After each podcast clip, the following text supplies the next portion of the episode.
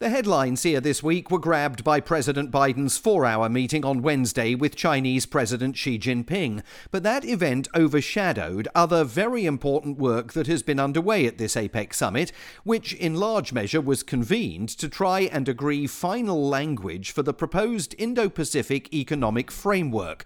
IPEF, an initiative launched last year by President Biden, is an effort to demonstrate America's commitment to deepening economic ties across the Asia Pacific region, partly to compete with China. But as this week's summit hurtled towards a conclusion, President Biden conceded the IPEF talks had run into difficulty. We still have more work to do, but we've made substantial progress. In record time, we've reached consensus on three of the pillars of the IPEF. But as I've said, we have more work to do. The problem is that IPEF has four pillars, not three, and while consensus was finalised here this week on supply chain resilience, the clean energy transition, and the fight against corruption, the elephant in the room that remains unresolved is the most important pillar of all trade.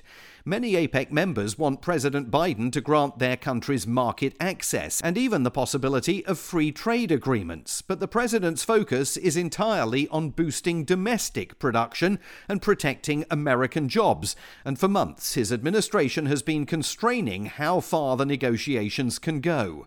On Thursday, Singapore's Prime Minister Lee Hsien Loong offered a gentle critique of the American position. Trade is the lifeblood of the global economy and the trade pillar is an integral part of the IPEF agreement and of the US's economic and strategic engagement in the region. But developing new and creative approaches to trade policy is not easy, and it takes time in order to carefully work through sensitive areas. And indeed, America's deputy trade representative says there's no chance of finalizing the negotiations this year and kicked the ball into 2024. The streets of San Francisco this week have been home to a cacophony. Sirens wailing, helicopters circling, protesters taking to the streets surrounding the fortified Moscone Center and demonstrating over a variety of different issues, including human rights in China, migrant issues in Mexico, and the Israeli military assault on Gaza.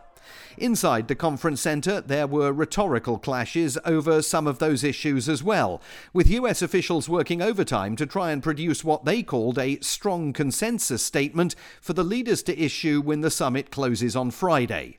Vedant Patel, Deputy US State Department spokesman, pushed back when I suggested to him that ongoing international crises might limit the summit's success. We have the ability to uh, deal with multiple challenges and crises at the same time. We can uh, ensure that we're uh, helping flow humanitarian aid into Gaza. We're doing what we can to support our Israeli partners as they hold these terrorist groups accountable. We're also continuing to do everything we can to support our Ukrainian partners as they defend their territorial integrity and sovereignty. For uh, a lack of a better word, we feel confident in our ability to walk and chew gum at the same time. And multilateral settings like this are a really unique opportunity to talk about these varying different issues. But the week has underscored that it's not always going to be plain sailing for a US administration that wants to portray America as a Pacific power, but is not always ready to offer a lot of give alongside the take.